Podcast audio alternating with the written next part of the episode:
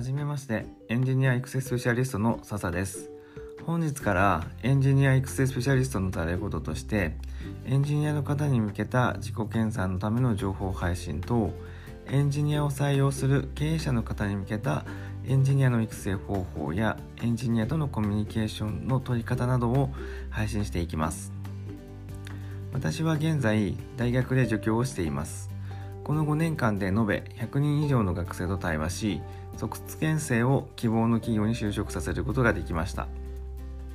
また前職ではエンジニアリング会社に勤めており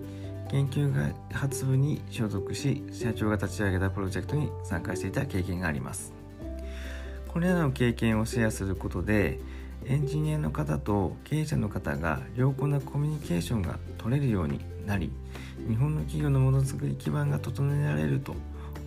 思い情報配信をスタートすることにしました。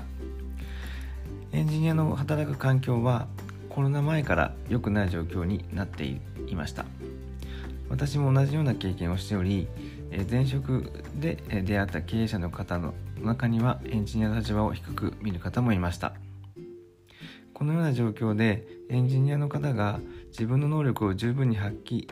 することができないのではないかと思い私は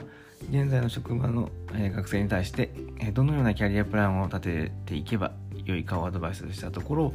アドバイスしたほぼ全ての学生が希望通りのキャリアプランを進むことができるようになりました。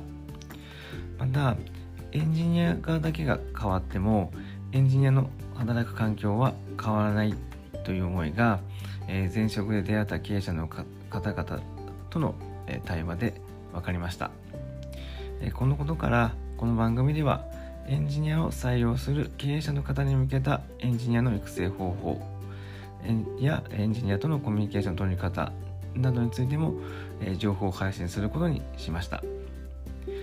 エンジニアと経営者の双方が理解し合うことでものづくりの基盤が整い